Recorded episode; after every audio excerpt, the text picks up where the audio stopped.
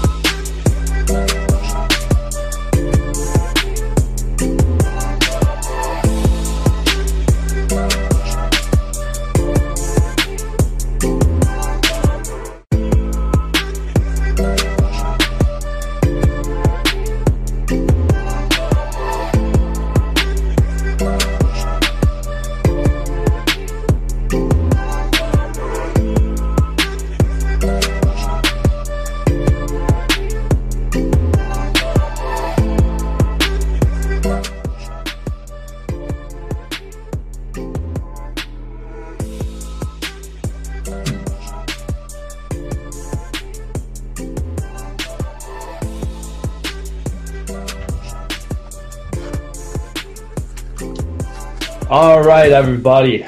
Welcome back. It is the Osmo dot com N H L D F S strategy show. We have a, what is this, eight-game slate? There's going to be nine total games.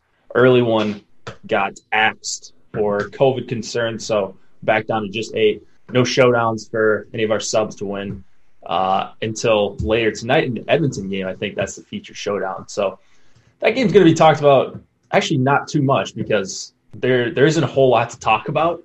Um, so maybe once we get to that game, we can just talk about like game theory and just like our general strategy when ownership's this high. But anyways, we got eight games. So uh, just quick review from last night. But first, how are you doing, Cliffy? How did last night go for you?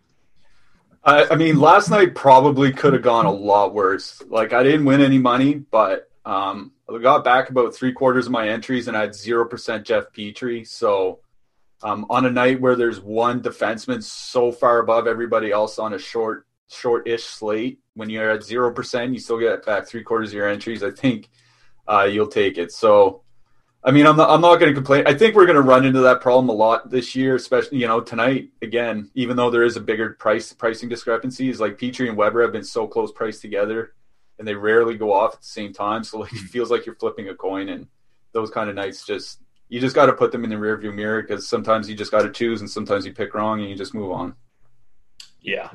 Yeah. I mean, I basically had one lineup that did well and otherwise I would have gotten completely smashed. So it was uh, pretty lucky. I'm running crazy hot right now. And so, yeah, I'm sure it'll swing in the other direction here and uh, you won't hear me talk about anything good for a while and uh, I'll be pretty negative. But for now, it's pretty fun.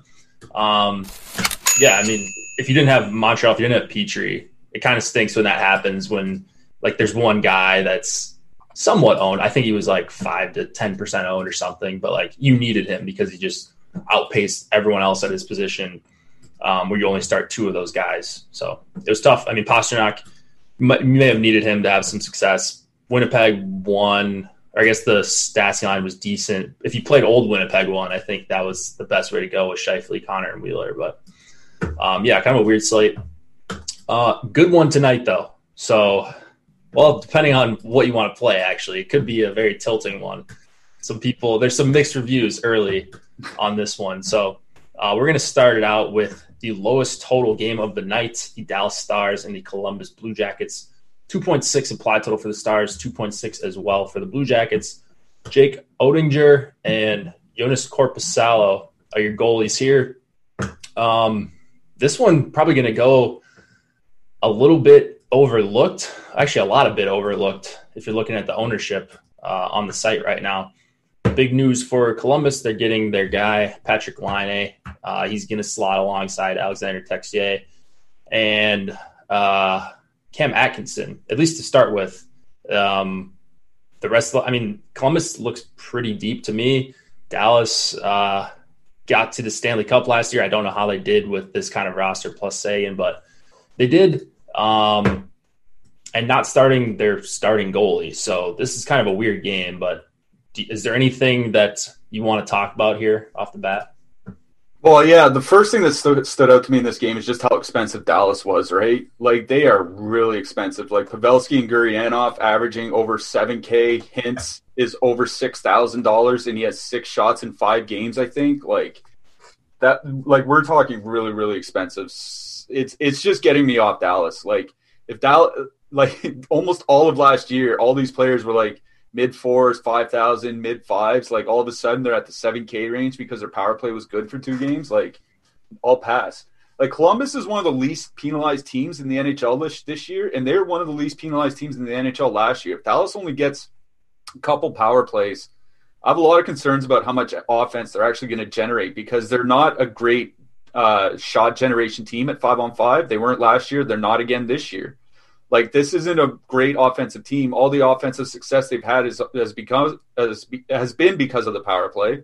And like I said, Columbus doesn't take a lot of penalties. So, like, even in a game like this where, like, I think the players are too expensive, sometimes I'll go down to the defenseman. But even then, like, Klingberg's almost seven K and Haskinen's six thousand dollars. Like, um, like maybe if it's a shorter slate, four or five games or something like that, we, we, only, we only had so many options, I might get in on Dallas, but at those prices on the road, like with bad five-on-five numbers go dating back to last year, like I'm pretty much all out on Dallas. I don't think I have a single player in any of my lineups from that roster.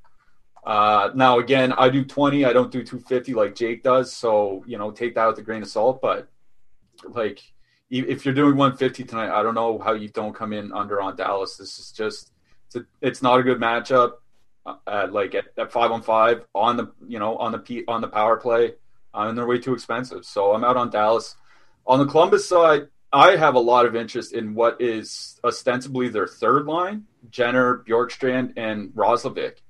The reason for that is uh, it's one of those lines that you can fit in with McDavid and Draisaitl. So it's pretty obvious what my strategy is going to be here tonight.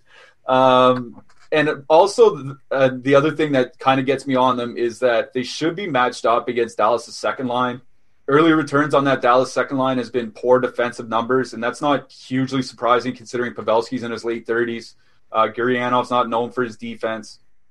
Uh, so I kind of like that Columbus third line is perfectly correlated on the power play. Roslovic, Jenner, Bjorkstrand. Um, they're super cheap. Like, you can fit them in with McDavid. Um, and they're going to be matched up against Pavelski and Gurianov. So that's kind of where I'm going. Like, I understand wanting to get in on line A. It's his first game of test year. It's not a bad line. It's good correlation and all that.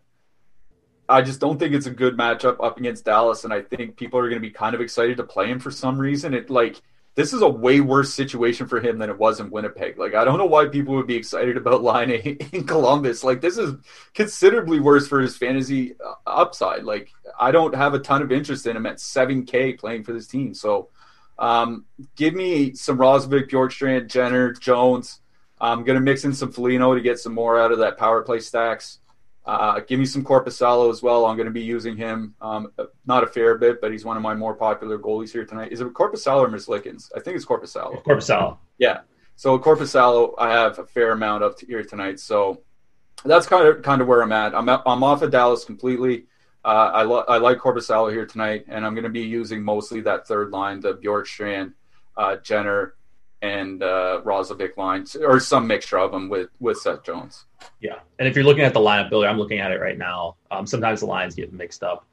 Um, so, yeah, you're talking about the Roslovic line is the one that you like. That one showing the second line, and the Domi line is the third line. Um, it doesn't really matter here. I think all these lines are going to get a decent run, the top three um, for Columbus. So I think like any of them are in play. I wouldn't have a problem stacking any of them, especially because um, with the second and the third line specifically, uh, they fit with Edmonton. Like you can do a two-man Domi, Foligno. I know that's not super enticing, but um, at least they're cheap. They play together five on five and um, both get some power play time. Um, so I could see myself doing stuff like that with Columbus. Um, if I'm trying to get to a bunch of Edmonton or another, like maybe Carolina power play stack, um, something more expensive. Um, but as far as like having a bunch of exposure to this game, I don't think that's going to be the case for me on either side. Like the only, the only thing to like, I guess, about Dallas is their ownership, but like they still have to basically outscore Winnipeg or um, not, well, yeah, Winnipeg, but uh, Edmonton as well. Uh, at these prices. So I just don't see that being very likely. Uh, I think I haven't checked on them in the top stack, but I'm assuming they're a little bit under owned, but still very low chance of being the top stack at this price. So yeah, we have them, sorry, we have them under five percent as a top two stack and outside the top ten, like yeah. Nowhere's at that price, nowhere's close. Yeah, no thanks. Um, even as a one fifty maxer, I can't see myself getting to much of the Dallas side. You mentioned Klingberg's price, Hiskinen's up to six K. Just the pricing's broken here, it looks like, on DraftKings for these stars. So I'm just going with some shares of each of the top three lines for Columbus. Um, that Roslovic line does look like a pretty good value. So um, I like the call there. And then the defensemen, um, they're both fine. Uh, Jones and Werenski, uh they do correlate better to specific lines, though. So um, Jones is going to go better with the Roslovic line. Werenski's going to go better with the Tessier line. If you're going there with Line A in his first game as a Blue Jacket. Yeah, and one thing I wanted to say about Seth Jones, uh, he's had like he used to be like a, a multi-cat stud, but I don't think people realize his shot rate has fallen off a cliff. Like Three years ago, he's at three point one shots per game. Two years ago, it was two point five. Last year, it was two point two, and this year, it's one point nine. It's been a steady decline for three years. Like, he's not the same defenseman he was three years ago. So, like, I'm using Jones because I'm putting him in with my power, Columbus power play stacks, but I wouldn't one-off him. I, if I was one-offing a defenseman here, it'd be Werenski. All right, let's go to the Canucks and the Canadiens. two point eight implied total for the Canucks, three point three for Montreal. It's expected to be Demko and Allen because Holtby and Price went last night. These two teams played in Montreal, so they're just running it back. We've seen this a bunch of times. I think a pretty good idea of what the matchups are going to be here. I don't see this one going that much different for these teams, so I think Montreal is going to dominate the possession until maybe it gets out of hand again. Their top three lines are more than in play for me. Um, I know the second line doesn't project very well, but uh, do you like Montreal again on a much bigger slate than last night? And then is there anything on the Vancouver side that you like? Oh, yeah, I like Montreal again here tonight. But I, I think we kind of saw the problem with Montreal um, last night as far as stacking goes, right? Because they do split up their guys on the power play quite a bit, um, and they do move like their centers around and stuff like that. So, like, Even they, even though they scored six goals last night, their defense, a defenseman was the only guy with a three-point game, right? Like, there's going to be some nights where they spread out because they are three pretty good lines. Like, Montreal's three top lines are three pretty evenly, you know, spaced out and, and matched lines. Um, the way that the matching went last night was the Phil. They actually put Phil Deneau out against Bo Horvat, and then they put the Nick Suzuki line out against Elias Pettersson, but. Like, honestly, I think for matchups, I don't think either one of those is good for Vancouver. Like, those are – like, the top six got completely run over last night. Um, but I'm going back to my Montreal three again. Uh, Kotkaniemi's price kind of went back up. Um, but it's another one of those stacks like him and Perry and Romanoff or something that you can fit in uh, with your McDavid, McDavid Draisaitl stacks later. So that's kind of why I'm on them. If I wasn't on uh, the Montreal – Uh, third line because I'm using them with McDavid, I'd probably gravitate uh, more towards the uh, Deneau line, sorry. Uh, the reason for that is because they're probably going to go up against the Horvat line. I think the Horvat line is worse defensively especially with Hoglander there um, as a rookie. Rookies are usually pretty are usually aren't very good defensively. Tanner Pearson's not great. Seeing is believing, and you're not going to believe how bright and vivid the colors are on the Samsung Neo Q L E D and OLED T Vs powered by the Neural Quantum Processor. Because this is an audio ad, unless you can see it, which means you already have one. Nice. Samsung, more wow than ever. So I think that's kind of where I'm going, is that I would rather have, like, if I'm probably, like, for me personally, in my lineups, I'm going to have mostly, if not all, just Montreal three, because I'm going heavy McDavid tonight. If you're taking one of the top Montreal lines, I'd probably go towards the Danault line just because of the, of the Horvat matchup. Um, and I, I, I just think that's an easier game, in-game matchup. But I one th- the honestly, my favorite stack out of the whole game is the Vancouver power play. Um, you know, we saw... You know, back in when these te- two teams played early in the season, back in Vancouver, you know, we saw that one game from the Canucks where they scored like four power play goals or something like that, or three power play goals. Like, this is legitimately one of the best power plays in the league. And we know the five guys that are going to be on it, and we know one of the lines is perfectly correlated. We know that they're not super expensive. And, like, Jake Allen, like, I think he's a step down from Carey Price. Like, it depends what you, how you view Carey Price. Like, I'm not as high on him as some other people might be, but I still think Jake Allen is a step down here. So um, I, I'm kind of digging this Vancouver power play. Like, outside of, like, I'm going pretty heavy McDavid. Outside of my McDavid lineups, the Vancouver power play is my second highest exposure. So um, give me some of that Vancouver power play in Montreal three here tonight. Uh, looking on the blue line, I mean, I, I guess you're fine to go back to Nate Schmidt um, if you want, but I think we're kind of sticking. Like, Shea Weber's price came down, so I think, you know, Weber over Petrie's probably the play here tonight. Yeah. I mean, there's probably going to be a little bit of an ownership discrepancy, but Petrie's big game maybe boosts him a little bit. People, you know, the game log watchers or whatever, but from a project, uh, projection standpoint, yeah, it's it's Weber, value, all that. Um, you're just going to get a little bit of increased ownership because his price came down, and he's twelve hundred dollars cheaper than Petry.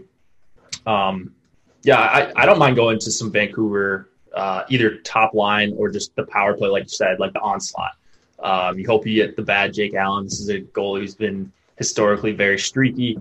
Um, and so, I don't know, that's probably just a narrative thing. That's probably terrible analysis, but, uh, you know, whatever. It's an eighteen K line that you can't fit in with, like, the great parts of Edmonton. You can't fit them in with McDavid and Draisaitl. So even if they don't outscore them uh, from a raw point perspective, I guess the thing that I'm doing in my non-Edmonton lineups is just kind of relying on um, like a, a balanced build. And so an eighteen K line, you compare them with another, you know, thirteen, fourteen K line uh, at five on five, and you hope you get the two lines that uh, really outperform their projection here. And so I think Vancouver is one of them. I also think that any of the three Montreal lines are capable of dominating at five on five here. So um, that's kind of like, I I really like this game, specifically the Montreal side, but right now I'm over on Vancouver, uh, Vancouver's top line, because they're getting basically no ownership.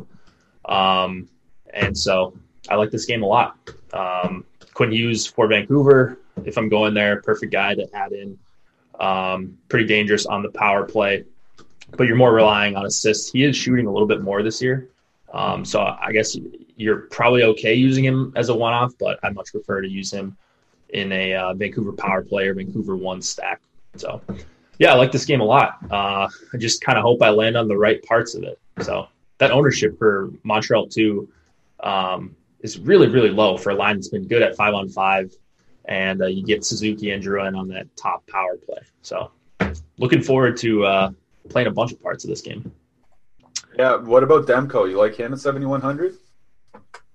I mean, as a like as a correlation play, I suppose. Like, they just give up so many shots. What, they give up forty shots last night? Yeah, but that's what we're looking for, baby. Yeah, exactly. So, yeah, if you're playing Vancouver power play or Vancouver one, if you want to throw in Demko, uh, I have absolutely no problem with that. I, I usually don't put too much thought into the goalie position, so anyone that's uh, near the min salary, the floor salary for a goalie, uh, has got some talent and is going to see volume. Yeah, I'm in on that for sure. He could lose and potentially be like a top three or four uh, highest scoring goalie on the night at seventy-one hundred. So yep.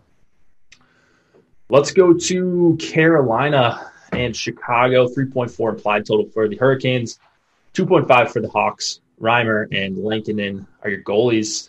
Uh, speaking of goalies, uh, Lankanen, he's won uh, a handful of uh, starts recently. Seems like they're done with the Subban experiment, at least until Lankanen cools off. Um, two percent ownership. He's going to be seventy-two hundred against a team that over the last few years, he's uh, they put up as many shots and shot attempts as anyone. Um, so he might be another guy that we're looking at. Uh, Carolina, you're seeing some ownership on um, this top line, and that's really that's really about it. Uh, is this a spot that you're looking towards? And not the gaudy four implied total that Edmonton has, but well, uh, closer to three and a half. It's not too bad on an eight-game slate. Yeah, I'm kind of like I really don't know what to do with Carolina here because I hate those lines. Like we were talking in our premium Slack with some of our members before the show, and we were talking about the difference between having different players on the top line. Like for me, the difference between Brock McGinn on the top line and Andrei Svechnikov on the top line takes Carolina from like my I think it's my number two line to my number seven line, right? Like it's a big, big Big downgrade going from Andrei Svechnikov to Brock McGinn. Like, we can't discount that. You can't just say, oh, it's he, this guy's just a little bit worse. No, he's considerably worse than Andrei Svechnikov. So that's kind of where, like, my issue comes in with Carolina is that is that they're effectively splitting across three different units, right? Aho, Teravainen on the top line, then you have the Trocheck line, then you have Staal and Svech on the third line. Like, they're trying to do what Montreal's doing, it seems like. And that's balance three lines and have a balanced attack, which, like, you, you don't really need to against Chicago, but I kind of get it. Um, where I'm going to on this on this night, actually, uh, I'm, I don't have any of the top line. I don't have any of Aho and Teravainen. Can I guess which line? Go ahead. Staal line. You got it. I mean, I, I do have some of the second line as well. Um, I will say I have some Staal, Svechnikov, Fogel. One, their numbers are insanely good. They played They played together last year quite a bit. Um, we're looking at an expected goals well over three. Actual goals scored at about two point eight, which is well above league average. Like, even though they underperformed their expected goals, they're still scored at a, at a, at a rate way above the league average. And beyond that is we get a little bit of that power play correlation that we're always looking for, right? Um, Natchez and Niederreiter uh, play the second power play unit. So, you know, you can use Natchez, Niederreiter, and Gardner, and, you know, there's another three-man stack that you can fit in uh, with your McDavids and your Draisaitls. Um, so that's kind of why I'm digging that second line. The third line, Staal, Fogel, Svechnikov, same thing. You can fit him in with your McDavid and your Draisaitls. So um, that's kind of why I'm digging Car- the Carolina depth a little bit more. And also Teravainen having so much time off, like, you know, we saw Pastrnak come back and he struggled in his first game. We saw Ovechkin come back. He struggled in his first game, and, like, I think he only got on the board with an empty net goal or something like that. So, um, you know, these guys coming back that haven't pl- been playing for ten, eleven, twelve, fourteen days or whatever it is, um, I think you got to give them some time to kind of get acclimated. So I know Tuvo is super cheap at forty-eight hundred, and that's probably what's driving a lot of ownership, but Um, I'm dumping down to the second and the third lines to match in with my McDavids and my Draisaitls. Over on the Chicago side, did we get confirmation about Alex DeBrincat being in yet? I didn't see it. I Yes, yeah, so that's one thing to watch in this game is Alex DeBrincat was taken off the COVID list, but, you know, we saw that with actually the Carolina team on the weekend, right? It was all their guys got taken off the COVID list, but none of them played because they wanted to get them some more practice time or whatever it was, or they weren't exactly cleared to play. They were just cleared to leave the COVID list or something like that. It was some technicality. But anyways, like DeBrincat might be back tonight. He might not. So we don't exactly know what the Chicago lines are going to look like. And honestly, they've been, they've looked pretty bad all year. Other than Kubelik, Strome, and Kurashev, which is a line that has now been broken up, they've looked pretty bad. So I don't have any Chicago right now. What I will say is that if DeBrincat's in tonight, I might dig in and go switch around some some of my Vancouver power play stacks to fit in. You know, if it's DeBrincat, Kane, and Strome or something like that, um, I might dig into it. So I don't have any Chicago right now. Um, depends if DeBrincat's back tonight. I might get one or two um, DeBrincat's in. We'll see what that we'll see what happens when that lineup's released. But for now, it's it's the Carolina second and third lines for me. Yeah, I like this the depth lines for Carolina, specifically the Staal line. Um, I'm seeing different lines on our lineup builder, but I'm guessing this is just a, a mistake that's going to get corrected because I'm looking at a couple other sites, uh, like lineup sites, and I'm seeing McGinn, Aho, Teravainen, and then third line, Svechnikov, Staal, Fogel. So assuming that's the case, um, yeah, I, I like the Staal line. Uh, I like that they're considered the third line uh, because people often don't include third lines. They think they're bad, but and you know to some extent, uh, depending on the team, they are. But this is a really good third line. Um, they've got great numbers. Going back to the start of last season, going to go up against some Chicago depth, which is awesome. Um, I mean, going up against Chicago in general is awesome. three point four implied total. You got Svechnikov, uh, who can score goals, so. Um, that's another two man you can get to, like Staal, Svechnikov, or something like that. There's a bunch of options on the Carolina side. I'm not worried about playing too much Chicago. If DeBrincat comes back, like I would be interested in it, but the problem is that he's sixty-six hundred. So who are you gonna like? You would almost have to crunch or like make your lineups like he's in, and then just adjust afterwards because like you're not gonna drop Kane down to DeBrincat, and then no one else is above fifty-six hundred, which is Strome. Um, so it, it'd be pretty tough to try to maneuver that situation unless you're just outright swapping to um, from from like a later game. Because even that Vancouver game is at seven Eastern. This one starts at eight Eastern. So it would, might- yeah, it would have to be something like you have a Colorado one stack or a Flames yeah power play stack or something like that. Yeah, so kind of a tough situation to navigate. I don't, I'm not very interested in working that one out on an eight-game slate, anyways. Um, so I'm probably going to pass on DeBrincat regardless. And if you know he's one percent or less than one percent, and he haddies, then Cliffy's winning all the money tonight. Um, and I won't, but I'm okay with that. Uh, Hamilton sixty-six hundred. He's my favorite defenseman tonight. Uh, I, he could probably go with any line.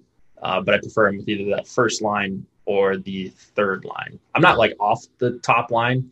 They're just getting owned at a decent clip. And so uh, you mentioned it's the Teravainen's forty-eight hundred dollars price is boosting their ownership a little bit, but I agree with it. Like I think Carolina dominates the possession here more often than not. Uh, I want to mention there's a couple punty defensemen, uh, Brett Pesci and Brady Shea. I like for twenty-nine hundred and thirty-four hundred on the Carolina side as well. If you're not going to Hamilton, I would try to not include two defensemen, two uncorrelated defensemen uh, from the same team on an eight-game slate if you can. Anything on the Chicago side for the blue line or any other one-offs guys you want to mention? No, I'm not on Chicago at all tonight. Not, all right. Like I said, unless the DeBrincat's in. Okay, fair enough. Arizona. Saint Louis, two point two implied total for the Yotes, three point two for the Blues. Darcy Kemper and Jordan Binnington are your goalies. Uh, another game where I kind of just like one side. It's going to be very shocking which side I like. I think Cliffy is on the same page with me. So I asked you a few, a few shows ago if it was Saint Louis two night, but is this Saint Louis two night? Uh, yeah, this is definitely Saint Louis two night. Uh, I'm still on them. Their their numbers still look great. They're still rolling. Like there's nothing. Like Arizona's actually hasn't looked bad this year. That's something that should be said. They've actually looked like a competitive hockey team, which is something that I certainly wasn't expecting. And like that Carolina top line interests me, Schmaltz, Garland, Keller. But here's the problem: is that again we're running into the McDavid problem. They're too expensive to stack with McDavid and Draisaitl, but are they good enough to put in with like Vancouver and hope that they outscore McDavid and Draisaitl? Like it's that conundrum that we're in tonight. So even though I kind of want to use Schmaltz, Garland, Keller, like I'm out. Um, I'm going to be going back to the Saint Louis second line, Shannon Schwartz.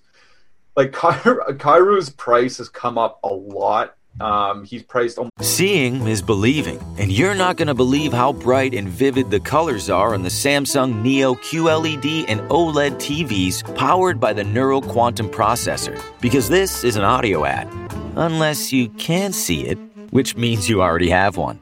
Nice. Samsung, more wow than ever. Judy was boring. Hello. Then Judy discovered Chumba Casino dot com. It's my little escape. Now Judy's the life of the party. Oh, baby, mama's bringing home the bacon. Whoa, take it easy, Judy. The Chumba life is for everybody. So go to Chumba Casino dot com and play over one hundred casino-style games. Join today and play for free for your chance to redeem some serious prizes. Chumba Casino dot com. No purchase necessary. Void where prohibited by law. eighteen plus terms and conditions apply. See website for details. Right up with Schwartz. And Kairu's still only playing, like, I think, you know, he double-dogged last game, but I think he only played twelve minutes. So, like, you can't, you can't really expect a ton out of a guy playing twelve minutes a night. Um, so, like, you can leave Kairu off. I'm completely fine with that. Um, you can use some sort of Saint Louis power play stack if you want to add in Perron or whatever. Um, but, yeah, this is one of the stacks that I'm going to in my lineups that aren't Uh, my Edmonton lineups for sure. Um, one thing I want to mention about Arizona, though, is um, Jordan Oesterle. He was a guy that we talked about quite a bit last year because he got a lot of power play run. He actually uh, got more minutes than Jacob Chychrun in their last game, their last game out against Anaheim. He played twenty-three minutes, and he's running their second power play unit, and they're pretty much splitting their two power play units. So Oesterle, thirty-five hundred, you know, twenty-two, twenty-three minutes, um, getting a good amount of power play time. He's one of my favorite, like, lower-priced defensemen here tonight. But other than that, I don't have much from Arizona other than him. I do like Darcy Kemper, assume, assuming Kemper starts here tonight. Um, I'm going to be in on Kemper just because of his price, and I think, you know, it's a good matchup. You know, not that it's a good matchup, but it's it's as good as – I don't know how to explain it, but, like, Saint Louis doesn't really – Yeah, yeah, that's that's kind of it. Like, it's, I know Saint Louis has put up six to seven goals at time this year, but they're not a team that I generally worry about putting up six to seven goals. Like, they're not a Colorado or Tampa Bay or something like that. So, uh, yeah, I'm in on Kemper and Oesterle. I'm in on Saint Louis too. Saint Louis power play, I should say more specifically. Like, I do have some mm-hmm. uh, Perron and O'Reilly that I'm mixing in. Um, that's where I'm going here, but, like, not a ton because, like I said, I can't fit them fit them in with McDavid, and I'm playing McDavid tonight. Yeah. And, uh, yeah, I like what you said about Saint Louis. The second line, you can include Kyrou. You don't have to. forty-five hundred, only playing, you know, not even like the teens in some games. That's a little bit difficult. Um, you got to hope that he dongs in his twelve minutes or thirteen minutes. Um, I think you can play either of the Saint Louis lines at five on five, and I'm also going to be stacking some full power play Saint Louis stacks and hope they get one of those six or seven games and that they outscore Winnipeg's power play uh, because, again, they're impossible to play with if you're taking the most expensive guys, uh, unless you're just going like three three with a couple punt defensemen. I think I think it's possible with Saint Louis two and Edmonton one, but then you're leaving off Draisaitl, uh, and people don't really like to do that. Not not going to be too many people doing that tonight. Um, Crews also fifty-seven hundred. I wouldn't play him without uh, – either one of the top two lines um, in my lineups on D K, just not a peripherals guy. You mentioned Oesterle. Uh, do you know, is is Gross, Jordan Gross, is he new? Is he a, is he a rookie? As far as I know. Yeah, because I, I, I hadn't seen his name in my sheet before, and he was a guy that popped up as the guy that uh, has just taken a decent amount of shots. He's played like two or three games, but uh, I think I looked up his numbers, and he's like not even a half point per game player, so... I didn't know if uh, if you had any thoughts on him, but he's twenty-nine hundred. He's the guy that I got to. Yeah, well, my thought is, like like we talked about Kyle Capobianco a couple games ago. My thought is is that Capobianco is, is a better defenseman than Jordan Gross, but Capobianco's not playing, so it doesn't matter. Yeah.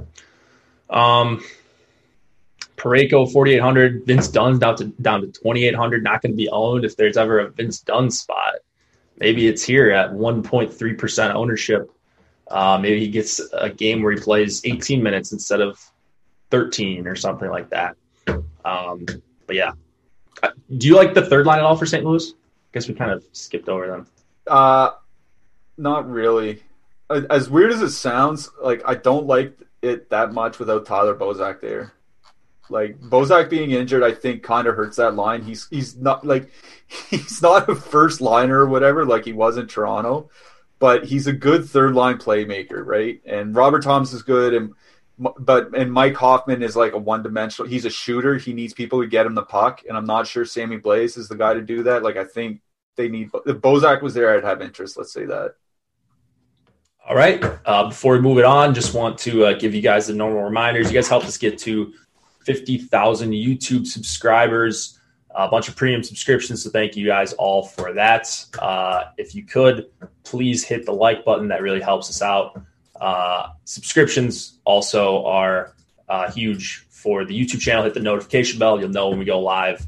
Um, other stuff we've got going on right now. Uh, we've got a new Osmo N H L account. So it's just at Osmo N H L. If you want to go give that a follow, that's where you're going to find out. Um, late news, uh, news that happens after lock, anything that we've got going on that's urgent in the premium Slack chat. Uh, We've got N B A projections and N H L projections for free today. So go check those out if you have not already. And uh, let's move it on to the next four games, or I guess the last four games. We've got Calgary and Winnipeg, three point one implied total for the Flames, three for the Jets. David Riddick and Laurent Brossoit are your expected goalies here. We saw this one last night. Uh, Calgary won in a shootout, if I remember correctly. Yeah, Winnipeg tied it up late. That's right. And uh, some Winnipeg one or Winnipeg two, I guess, uh, was in the winning lineup. So are they going to be in the winning lineup again tonight? Not seeing crazy ownership, but kind of a little bit on the top six in on both sides here.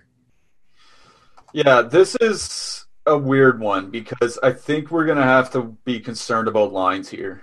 Um, Calgary changed up their lines and went almost exclusively Backlund, Tkachuk, Mangiapane in the third period last night. That would that would be a line I'd have interest in, um, but we don't know if they're going to be together. Um, they moved Sam Bennett up to play with with Sean Monahan and Johnny Gaudreau. I'd have less interest in that line. Uh, for me, if it's Tkachuk, Backlund, Mangiapane, that would be the line I would go to, but we don't know if they're together. So, um, my Calgary stacks right now, I think I have one Backlund, Tkachuk, Mangiapane line because I have another line that I can swap to. Uh, other than that, I'm just power play stacking them because we just don't know what the lines are going to be for Calgary. And it's a shame because I think this is a really a pretty good spot for the Flames. I mean, the Flames rolled last night. If you watched the game or if you looked at the numbers, either one would tell you uh, Calgary controlled the game last night. Um, one thing I want to mention about that game is that Winnipeg didn't hard match. Uh, Mark Scheifele didn't see fifty percent of his ice time against either uh, Johnny Gaudreau or Matt Tkachuk, which means they weren't hard matching against either of the top two lines. So as far as line matching goes, we don't. There's really no telling what's going to go on here. But with the way that Winnipeg has their line set up, I don't think it matters a whole lot. Um, I don't think there's there's no line that I'm looking at Winnipeg and be like, oh my God, I have to avoid this line tonight. It's such a terrible matchup. So I'm not too concerned about that. Um, what the only thing I'm concerned about is what Calgary's going to do with their lines. I'm out on Winnipeg tonight. I don't think I have any Jets. Like I might have some like some one-off Ehlers or something like that, but that's about it. Um, I'm mostly on Calgary power play here tonight. Uh, neither goalie. Um, both go both. It should be both backup goalies here tonight, if I'm not mistaken. Riddick against Brossoit. Um, neither goalie very good, so that's kind of, you know, another bit of incentive to play players out of this game rather than Edmonton. Uh, but I'm going Calgary power play mostly just because we don't know what the lines are going to be like.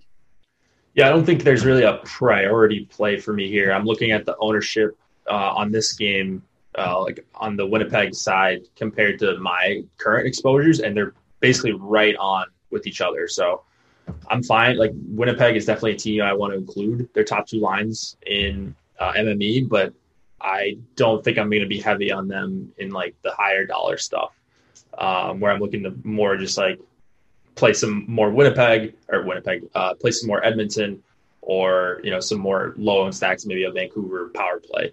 Um, so I think they're owned fairly, uh, maybe a little bit under owned according to the top stack tool uh, that Scheifele line is specifically. So if you're, you know, flipping a coin between the two lines, maybe that uh, helps you get some clarity there. And then if it w- like if we knew it was Backlund, Tkachuk, Mangiapane, that'd be a line I would jump on right away. Uh, it's cheap, and not a lot of people are going to have it. So what I might do Um, what I'm probably going to do is just play like crunch like the Calgary lines are what they started as last night, and then just be ready to adjust um, if they come out, regardless of how I'm doing after basically one period of a, a handful of games is when you're going to get this news. So um, I would swap to that line a bunch. Like I would go out of my way to do it if I could, because that's not only going to be a unique combo, but that might be a way where you could get more exposure, like an extra McDavid, an extra Draisaitl um, that many people won't have. So I, now that I'm thinking of it, it might be worth it to just crunch my lineups like it is Backlund, Tkachuk, and Mangiapane. Because like no one, I mean, not that many people are doing that. Maybe some people are now that you said that. Um, now that we've talked through a little bit, it's not a bad idea. I mean, pretty... even us talking about it, I can't imagine that trio is going to be more than one percent tonight. No, yeah, it's it's not going to be. Like, maybe a few people watching the show do, maybe a few other people that have thought the slate through have thought about that. But, yeah, like it, it's not a bad idea to do it. You, you need to figure out some way to be weird with Winnipeg tonight if you're just slamming them, because they're going to be above fifty percent in some of the higher dollar stuff. I'm almost certain of it. A nine K McDavid, and uh, I don't. Draisaitl is what, eighty-seven hundred? Yeah, crazy times. But uh, that's all I've got for this game. Anything else you want to mention? Did we talk about defensemen at all? Pionk, Morrissey, Geo, Matt Anderson, Tanev scored a goal last night. Yeah, I'm putting Anderson in with my Calgary P P stacks, but other than that, like, there's not a ton out of this game for defensemen that I really like. Um, Pionk is fine if you want to get a bit different with Winnipeg and avoid. Avoid Morrissey. Uh, that's about it. I'm not using either goalie. Pionk always grades out well in our projections. Um, it, is he a peripheral player? Like, he doesn't really strike me as a guy that gets a ton of blocks, gets a ton of shots. Maybe just gets enough of both. No, he, yeah, he he's not really known for his peripherals. Like, he he can put up a couple shots a game, but he doesn't block a lot. But it's his, it, for right now, it's his ice time. Like, he's getting like twenty-three, twenty-four minutes a game. Yeah, makes sense. Uh, all right, let's move it on to Minnesota and Colorado. Depleted Minnesota team, and then a Colorado team that's missing their best player, one of the best players in the N H L. So for the Wild, I believe it's going to be Talbot, uh, and then Grubauer is confirmed for the Avs. two point five implied for the Wild, three point one for the Avs. What is going on with the Wild lines? They, like, there's like five guys that I have barely heard of on this Minnesota team out of their eighteen. Uh, and one of them I only know because I went to the same high school as him. So really there's like six guys. And then Colorado's basically just moving around their um, their centers here. Sheldon, is it Drees?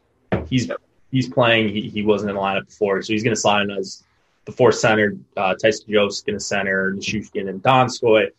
Kadri staying with Saad and Burakovsky. I thought he might move up. That would have made it a little bit more of an interesting price point. And then Comfer is going to go from line three to line one with Landeskog and Rantanen. So what does this all this information do for you here? Okay, so like I'm pretty out on the – T- typical Minnesota scorers, which is Parise and Kaprasov, because one, they split them up on different lines, which is super annoying. Um, they're like with Kevin Fiala still out, like remember Fiala got suspended. So with Fiala out, their two best wingers are Parise. I'd say they're only two good offensive, like real good offensive wingers are Parise and Kaprasov, and they have them on different lines. So like, I just have no interest. Like, I'm not going to go stack Victor Rask and Gerald Mayhew just so I can play Kaprasov. You know what I mean? Like, I'm just not doing that. So I'm out on those two lines. It's the Erickson, Eck, Greenway, Hartman line that actually kind of interests me here. One, it's their price, right? Like, they're just over ten K, so you can fit them in with your McDavid lines. Two, like, Erickson, Eck, and Greenway, generally speaking, have been really good together going back the last couple of years. Uh, not necessarily known for their offense, but again, at that price range, when you're talking about ten K, so they can get up to McDavid, like you don't need them to go out and put up four point nights, right? Like a goal and an assist is like way more than enough. So I kind of like that they're going into the Colorado one matchup as well. I think that's the matchup that's going to happen. Um, Landeskog's defensive numbers have kind of slipped, as is career's age. Brantanen's never been a great defensive player.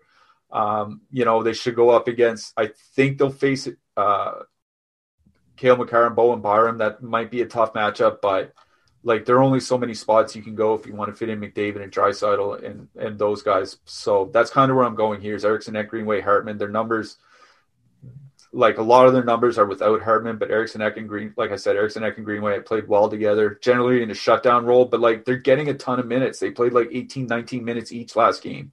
So, like, nineteen minutes, I don't care if Greenway's not a good offensive player. If he's playing nineteen minutes and I can fit him in in my McDavid lineups, I'm going to do it. So, I'm out on Colorado tonight, actually. Like, I, I'm not stacking their lines. I, like, people are going to go after Jomford Tomford, and I just don't think – like, it is such a massive downgrade from, from McKinnon to J T Compher. Like – this isn't Compher sliding into Kadri's role. This is Compher sliding into McKinnon's role. And we're expecting, you know, Rantanen and Landeskog to still, like, produce three-point games against a Minnesota team that is really good defensively. Like, this is a tough matchup for Colorado. I just – I have no interest in paying nearly eight thousand dollars for Mikko Rantanen with Nathan McKinnon out of the lineup. So, uh, if you wanted, like, dumpster dive, if you want to do, like, a Kadri Saad two-man to fit in with McDavid or something like that, like, I'm fine with it. But I'm, like, I'm not power play stock stacking Colorado or anything like that tonight. Honestly, out of this game, the only line stack that I have is Eriksson, Ek, Hartman, and Greenway. Okay. Uh, wait, who who's slotting in on the top power play with uh, with McKinnon out? I assume it's going to be Compher. Okay. So they're fully correlated. Yeah.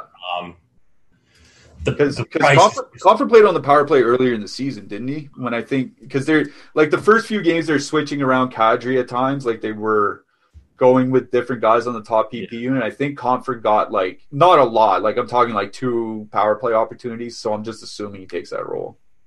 Okay. Yeah, I mean they're they're fully correlated. If you can stomach the price, which I, I don't blame you if you can't, especially on Edmonton one chalk night. Uh, you're going to feel pretty dumb if you get one goal out of Colorado one without McKinnon and uh, you know, Edmonton goes nuts. Right? Like, do you want to pay eighteen thousand dollars for Colorado one without Nathan McKinnon? Like, not really. No. I mean, against Minnesota too. Like, it's not like it's Ottawa or Florida or Nashville or something or Detroit. Yeah. I think and Minnesota's game plan is going to be let's just try to slow it down. Like, they don't have much scoring to start with. Uh, one of their best scoring defensemen's out, Dumba, for who knows how long. Um, I mean, they still got Suter, Spurgeon, Brodin. Uh, maybe Susie's going to be good. I don't know. Ian Cole, the guy they just traded for. So, yeah, I don't think they're terrible defensively.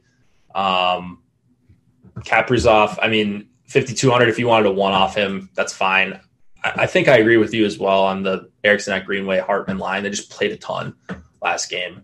Uh, so maybe they play another close to twenty minutes and score a goal. Um, that could easily happen. The Kadri line getting a bunch of ownership too, uh, as is Colorado one. So if these ownerships stick, um, then I don't really have a ton of interest in Colorado. If they come down a little bit, I'll start to get a little bit more of them, but I like Montreal a little bit better.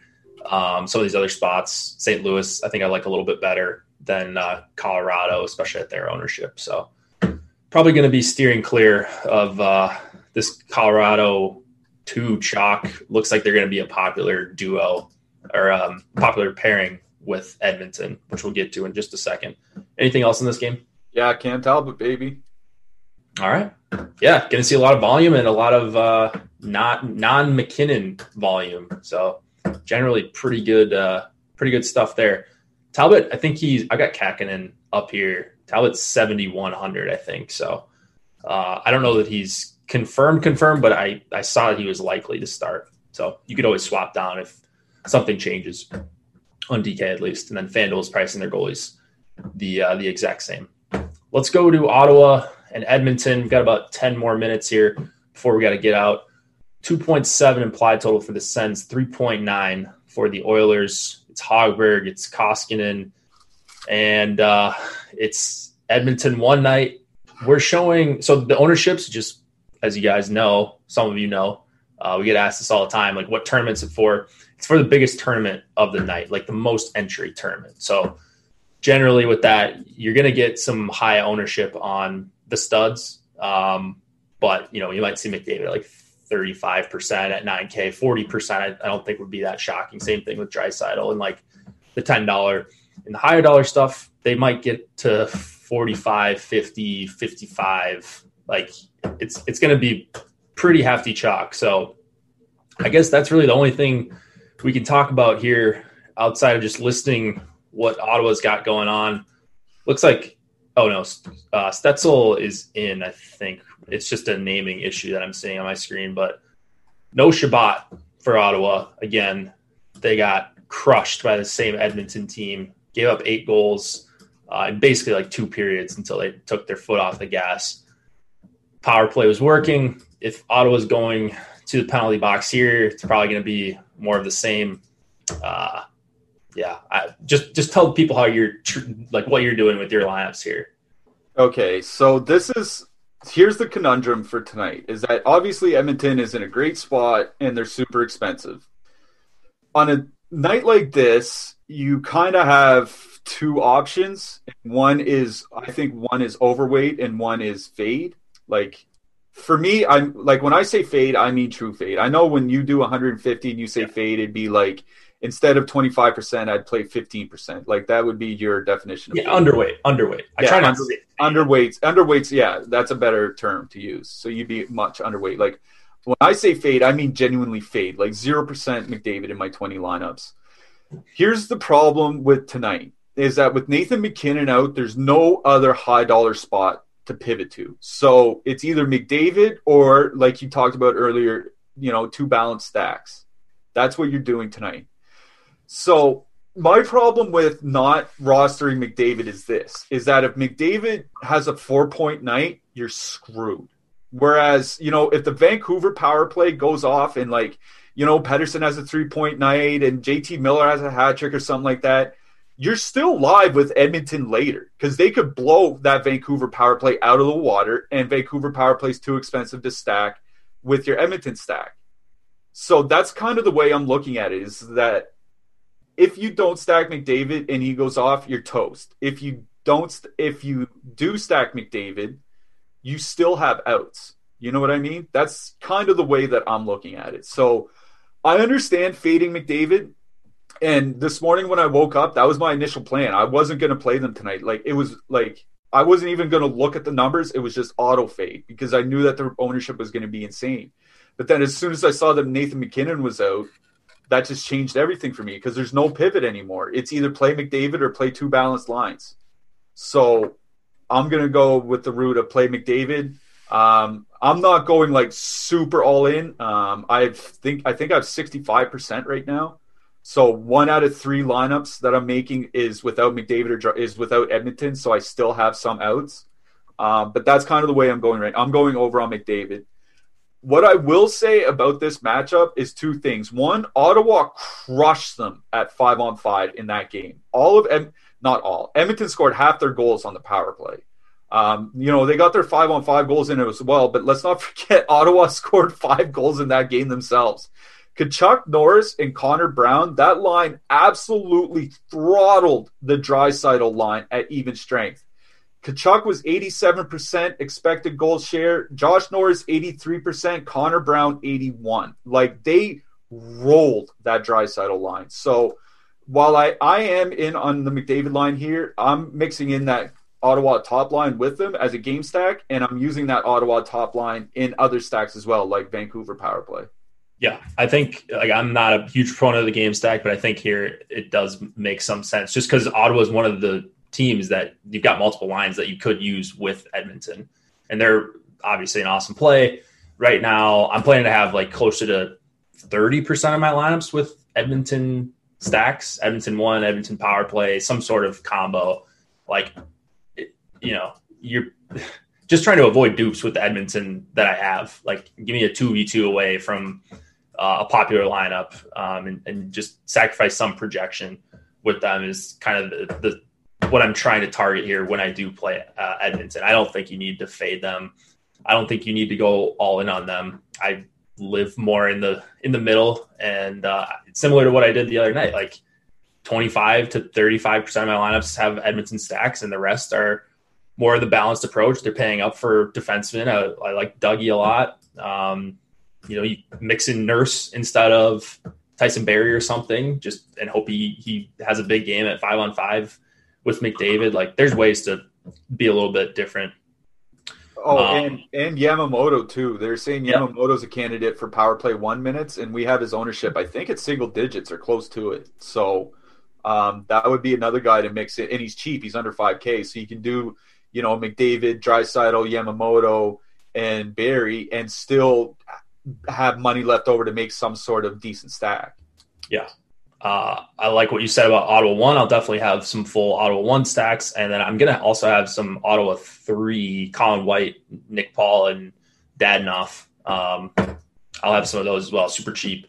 Um, and, you know, I just like playing Dadenoff for thirty-three hundred, top power play, all that. So, yeah, the five on five numbers, this game was a little bit closer than what the scoreboard said after two periods especially. But um, yeah, everyone's going to hammer Edmonton. I'm going to have a ton of Edmonton.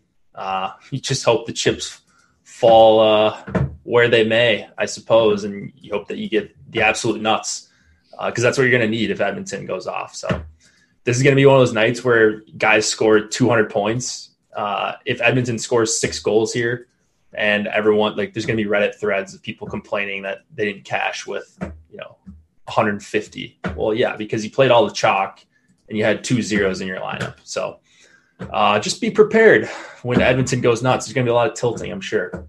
All right, we've got just a couple minutes left, but this last game is not great. So it's the Ducks and the Kings, two point six implied total for the Ducks, two point eight for the Kings.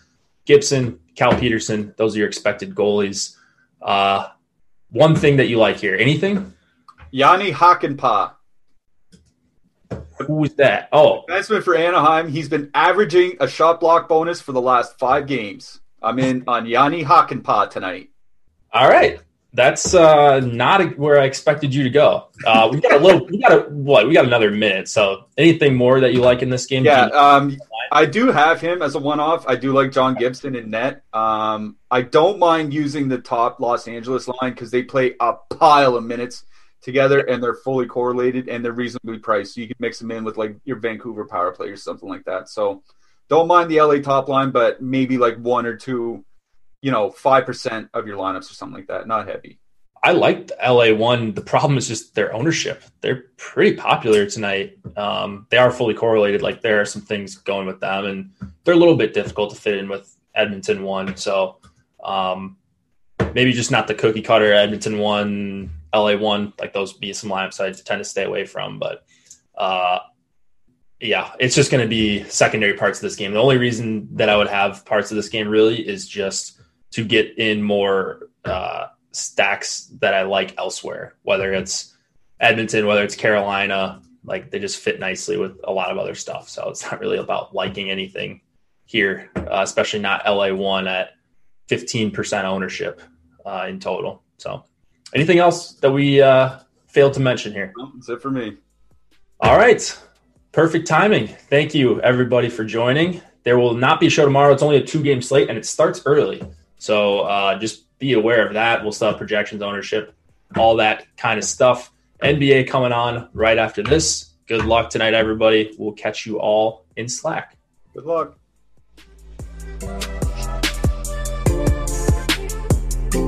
Seeing is believing, and you're not going to believe how bright and vivid the colors are on the Samsung Neo Q L E D and OLED T Vs powered by the Neural Quantum Processor, because this is an audio ad. Unless you can see it, which means you already have one. Nice. Samsung, more wow than ever. Okay, round two. Name something that's not boring. A laundry? Ooh, a book club. Computer solitaire, huh? Ah, oh, sorry, we were looking for Chumba Casino. That's right. Chumba Casino dot com has over one hundred casino-style games. Join today and play for free for your chance to redeem some serious prizes. Chumba Casino dot com. No purchase necessary. Void where prohibited by law. eighteen plus. Terms and conditions apply. See website for details.